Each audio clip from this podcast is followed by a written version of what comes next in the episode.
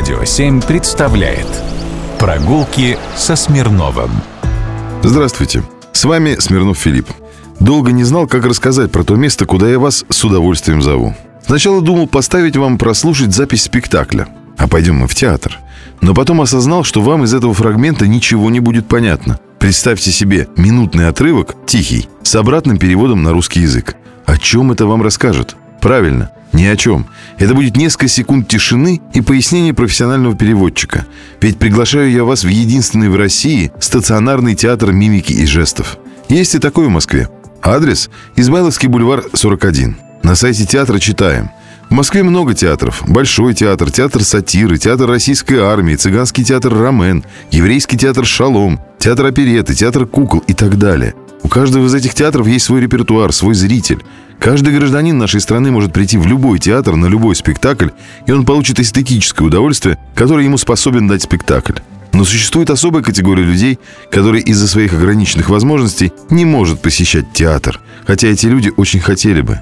Они не слышат, и искусство театра им недоступно. Им недоступна почти вся развлекательная индустрия – музыка, кино, эстрада – у глухих с 1963 года есть свой театр, театр мимики и жеста. Он первый в мире и единственный в России стационарный профессиональный театр глухих актеров. Спектакли в театре идут на жестовом языке глухих и сопровождаются переводом на русский язык. Театр открылся благодаря композитору Соловьеву Седову, автору музыки к песне «Подмосковные вечера», поскольку его дочка была глухой от рождения. Но она хотела быть актрисой, такой у нее была мечта. Тогда папа, композитор, любимый властью, добился создания первого в стране театра, в котором все актеры глухие и слабослышащие. В трупе оказалась еще и глухая артистка Юлия Силантьева, дочь известного дирижера Юрия Силантьева. Актеров труппу набирали из Щукинского училища, где при непосредственном участии тогдашнего ректора Бориса Захавы стали обучать неслышащих актеров. Долгое время после открытия этого театра в Европе даже и не задумывались еще о процедуре так называемой абилитации инвалидов. А у нас спектакли гремели. Конечно, не все было благостно. На волне перестройки всем пришлось выживать. Не составил исключения и этот театр. Сам я побывал, например, на нем в первый раз на фестивале «Индюки золотоглавые» в 1992 году.